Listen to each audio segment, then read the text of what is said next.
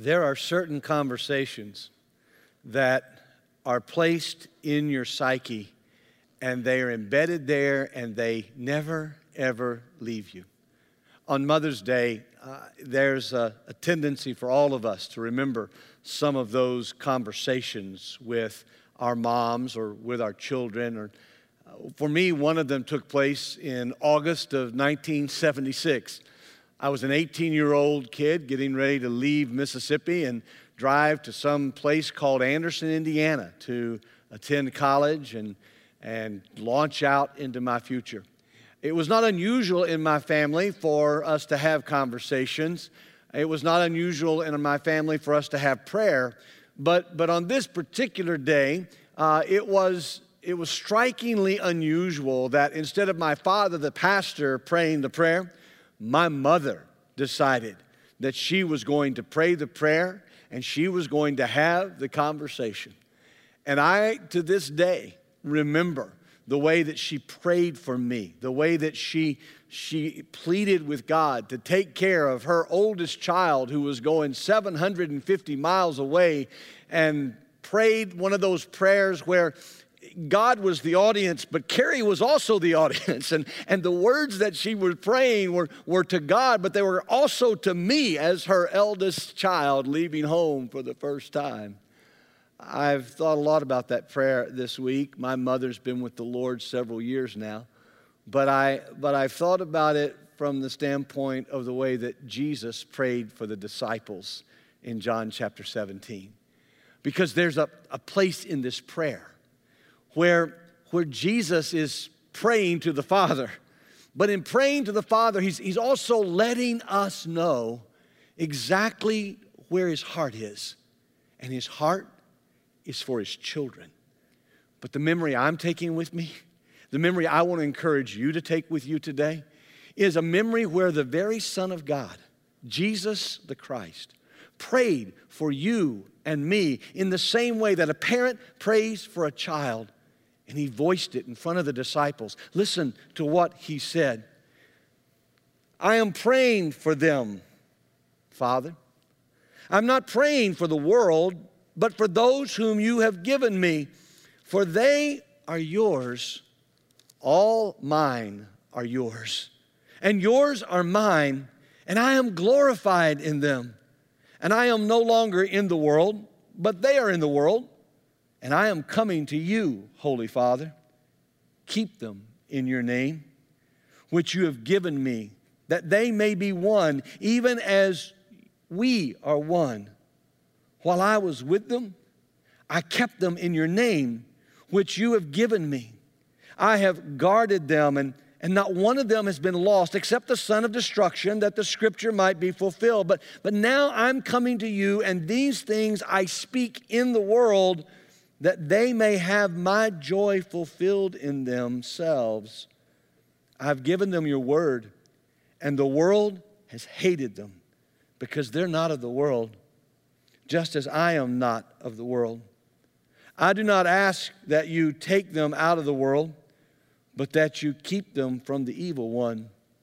They are not of the world, just as I am not of the world. Sanctify them in the truth. Your word is truth. As you sent me into the world, so I have sent them into the world. And for their sake, I consecrate myself that they also may be sanctified in truth. On that August day in my 18th year, the things that my mother said to me in her prayer for me were things that, that had to do with who I was and, and whose I was.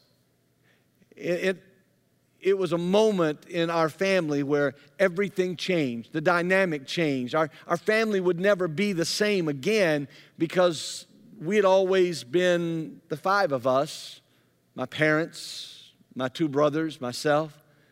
Wherever we moved, wherever we lived, there was a closeness, there was a connectedness among us. And that would never be the same because while I would always come home, I was leaving their presence. And on that day, as my mom prayed for me, one of the things that she wanted me to understand was just how much she loved me and what I meant in her life.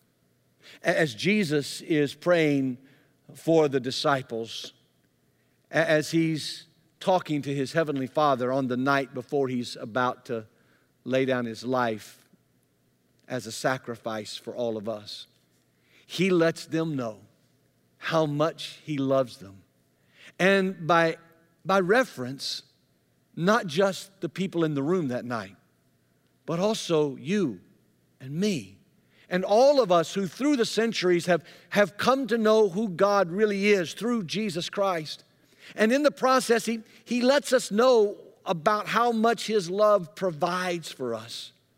On this Mother's Day, I, I, I want to encourage you to understand that, that whether your earthly mother was one who, who helped provide well for you, who cared for you, or whether, whether you grew up without a mom, or whether you have felt the wrath of an abusive mom or a dysfunctional family, I want you to know that the God of the universe loves you and that He sent His Son, Jesus Christ, regardless of your circumstance, to let you know that you are loved and that His love, His love provides for us.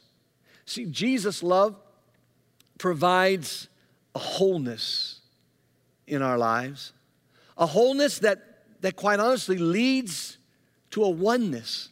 There's a lot of talk these days amidst the COVID 19 uh, shelter in place rules that are now beginning to open up from state to state and county to county and location to location. Uh, there's a lot of hashtag better together. Uh, there's a whole lot of, of, of uh, inference for our world that, that in the response to this virus that we are better when we do this together and when we consider each other. And that is true. There is nothing wrong with that emphasis, except it misses one thing. It's the one thing that Jesus was talking about with his disciples. Because you see, in Jesus' framework, our unity, our better togetherness, wasn't based on our response to a common enemy. It was not based on our response to, to dire circumstances and, and the human need to, to band together to face the adversity. No, no, no. No, what Jesus is saying is that our oneness with each other, our togetherness with each other, our unity with each other is the result of our wholeness in God. See, it is it is Jesus who loves us enough to, to die on a cross for us. It is Jesus who loves us enough to, to promise to send His Spirit to be with us when He physically is left the earth to be in the heavens with our Heavenly Father. And He modeled the oneness for us and the wholeness for us in His relationship with God the Father. L- listen to it again. He says, I'm praying for them.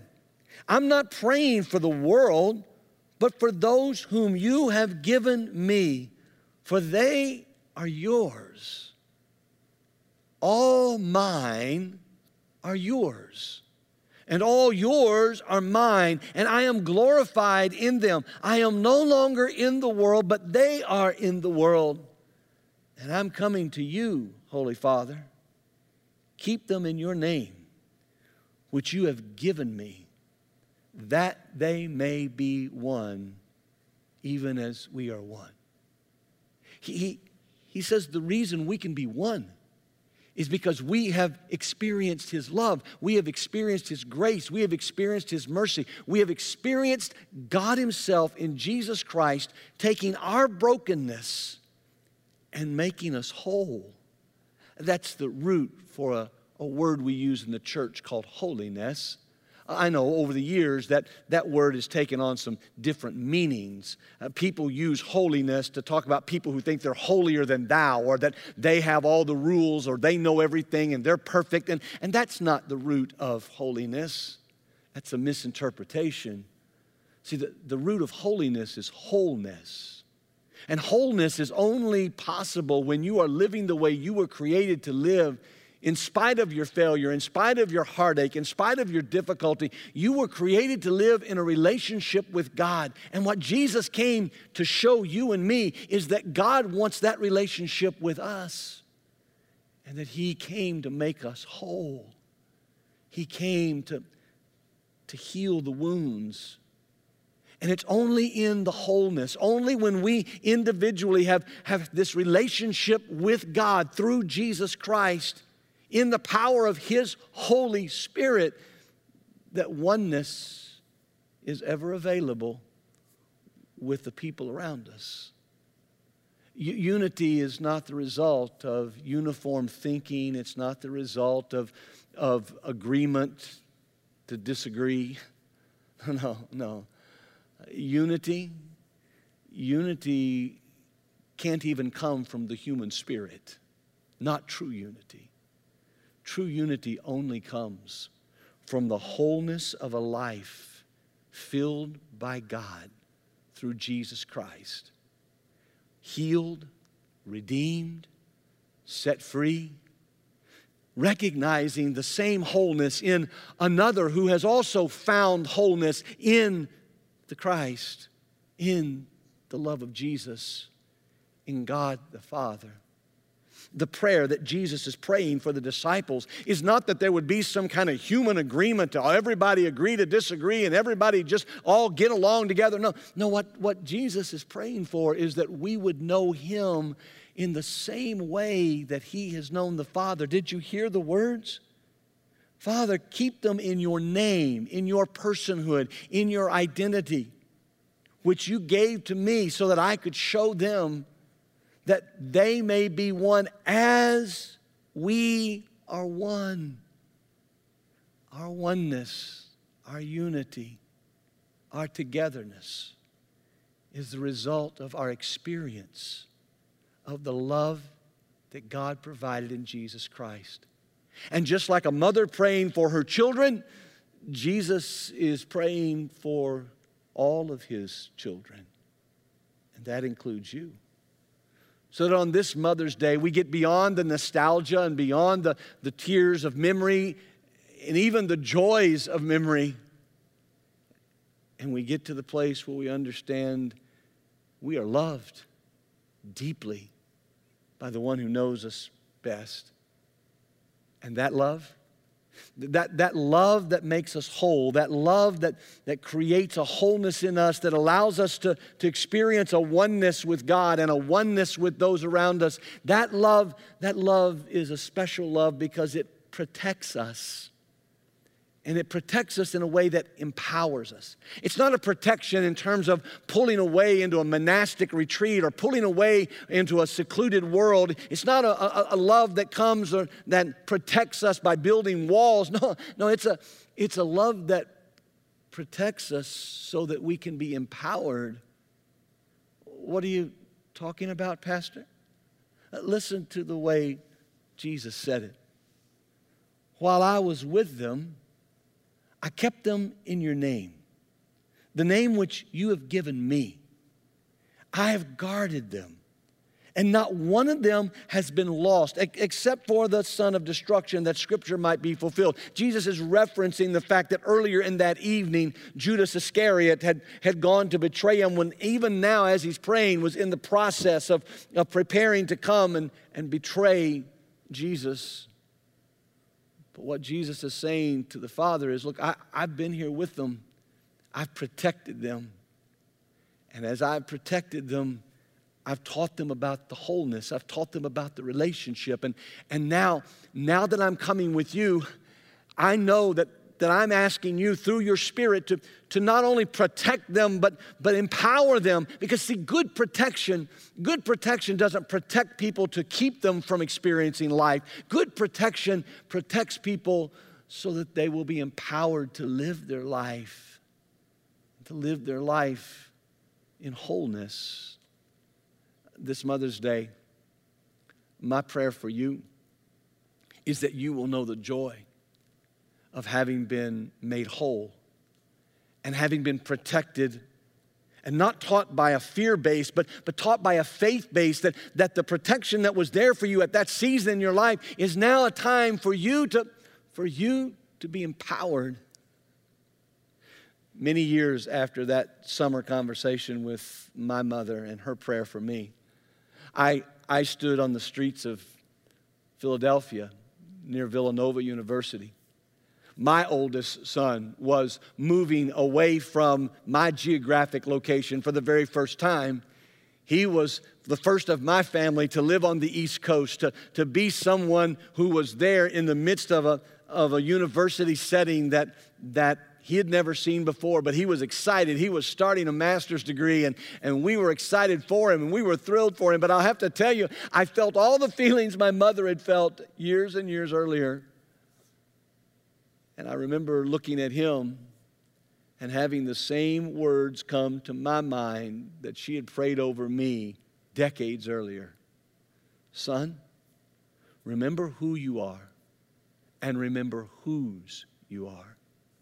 You see, parents, we don't protect our children to keep them from all the troubles of the world, but we don't throw them to the troubles of the world. No, we protect them from the troubles of the world while we can, so that when we can't, they are empowered to know whose they are in Jesus Christ. That's what Jesus was praying for his disciples that day, and what he has, by praying for them, prayed for you.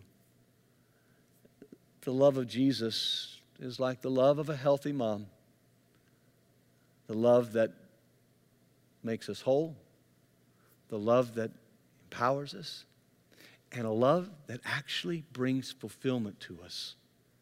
Fulfillment that creates joy in our life. Not dysfunction, not pain, but fulfillment that, that creates joy that that rejoices in God and rejoices in His work and rejoices in what He wants for our life. Listen to the way Jesus put it. But now I'm coming to you, Father. And these things that I'm speaking in the world where they can hear me, I'm speaking that they may have my joy fulfilled in themselves. Your Heavenly Father has no greater joy than watching you made whole, empowered, and fulfilled. Live with the joy of Jesus Christ in your life. Because when you do that, when in your wholeness you're able to discover a oneness with others, when in your wholeness and your oneness, you, you realize that the protection that you've experienced was, was there to provide and empower you, that when those protections were removed, that now you are being protected not, not by the, the process, but by the person of Jesus Christ. You discover who you really are and whose you really are. And I promise you, every mom who's listening to me today, desires that for their children in the deepest heart of hearts. And every one of us, whether we've been broken or whether we've been made whole, has the potential in Christ to find that kind of connectedness. Jesus includes us. Notice, he didn't pray that we would be removed from the world. What he prayed was that in the world we would have this wholeness, we would have this sense of empowerment, we would have this sense of fulfillment because we have this relationship with him. See, his love calls us to a mission that sets us apart to share God's love with the world. Listen to the way he said it. I have given them your word and the world has hated them because they are not of the world, just as I am not of the world. I do not ask that you take them out of the world, but that you keep them from the evil one. They are not of the world, just as I am not of the world. Sanctify them in the truth. Your word is truth. As you sent me into the world, so I have sent them into the world. And for their sake, I consecrate myself, that they also may be sanctified in truth. That word sanctify, what it really means is set apart, set them apart in the truth. Years ago, in fact, on my first Sunday as pastor at Eastside Church on a Mother's Day, my first Mother's Day here, I shared a reading from Robert Munsch of a little book that at that time my wife had been reading to our children since they were preschoolers. And today I, I thought it might be a good way to remind ourselves of how Jesus desires for us to be included and yet set apart, to be in the world, but not of the world, to find wholeness that brings oneness and empowerment that comes from our protection, to find a sense of joy by being fulfilled in our relationship with Christ, so that, like those first disciples, we could discover what it means to really be His. So, listen to a little book that some of you know called I Love You Forever. And right now, if your children are near you, I'd encourage you, pull them together. I know some of them have already been playing. They can't listen to me talk for that long. But moms, dads, if you could, in the next three or four minutes, if you could pull your kids together and listen, I think this will be meaningful to you. A mother held her new baby and very slowly rocked him back and forth, back and forth, back and forth. And while she held him, she sang, I'll love you forever. I'll like you for always. As long as I'm living, my baby you'll be. The baby grew. He grew and he grew and he grew. He grew until he was two years old and he ran all around the house. He pulled all the books off the shelves. He pulled all the food out of the refrigerator and he took his mother's watch and flushed it down the toilet. And sometimes his mother would say, This kid is driving me crazy.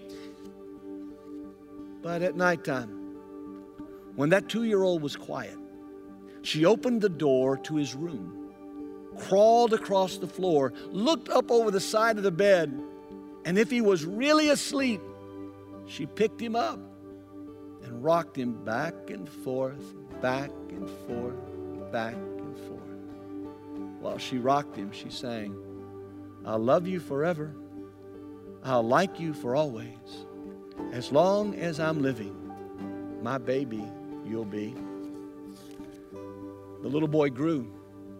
He grew and he grew and he grew. He grew until he was nine years old. And he never wanted to come in for dinner. He never wanted to take a bath. And when grandma visited, he always said bad words. Sometimes his mother wanted to sell him to the zoo. But at nighttime, when he was asleep, his mother quietly opened the door to his room, crawled across the floor, looked up over the side of the bed, and if he was really asleep, she picked up that nine year old boy and rocked him back and forth and back and forth and back and forth. And while she rocked him, she sang, I'll love you forever. I'll like you for always. As long as I'm living, my baby you'll be. The boy grew. He grew and he grew and he grew. He grew until he was a teenager. He had strange friends and he wore strange clothes and he listened to strange music. And sometimes the mother felt like she was living in a zoo. But at nighttime, when that teenage boy was asleep, the mother opened the door to his room crawled across the floor, and looked up over the side of the bed. If he was really asleep, she picked up that great big boy and rocked him back and forth and back and forth and back and forth. And while she rocked him, she sang, I'll love you forever. I'll like you for always. As long as I'm living, my baby you'll be. That teenager grew. He grew and he grew and he grew. He grew until he was a grown up man he left home and got a house across town. But sometimes, on dark nights, that mom got into her car and drove all the way across town. And if all the lights in her son's house were out, she would put a ladder against the wall, climb the ladder, open his bedroom window, and crawl across the floor and look up over the side of his bed. If that great big man was really asleep, she picked him up and rocked him back and forth and back and forth and back and forth. And while she rocked him, she sang, I'll love you forever. I'll like you for always. As long as I'm living, my baby you'll be. Well, that mother, she got older. She got older and older and older. And one day she called up her son and said, You'd better come see me because I'm very old and very sick. So her son came to see her. When he came in the door, she tried to sing the song. She sang, I'll love you forever. I'll like you for always. But she couldn't finish because she was too old and sick. The son went over to his mother and he picked her up and he rocked her back and forth and back and forth and back and forth. And he sang this song I'll love you forever. Like you for always. As long as I'm living, my mommy, you'll be. When the son came home that night, he stood for a long time at the top of his stairs. And then he went into the room where his brand new baby daughter was sleeping. He picked her up in his arms and very slowly rocked her back and forth and back and forth and back and forth. And while he rocked her, he sang, I'll love you forever. I'll like you for always. As long as I'm living, my baby you'll be. The pictures you've been seeing while I read you the story are pictures from moms from Eastside Church and our church community. And in these, you have been seeing the people who love and the people who are loved. And even if your picture wasn't included, we want you to know that you are loved and that your Heavenly Father and His Son Jesus Christ and their Holy Spirit want you to know that you are included and you are loved. And as long as you're living, they will be reaching out to you so that you would know that even though you're apart from them in the world, you are included through Jesus and what he has done to give us hope.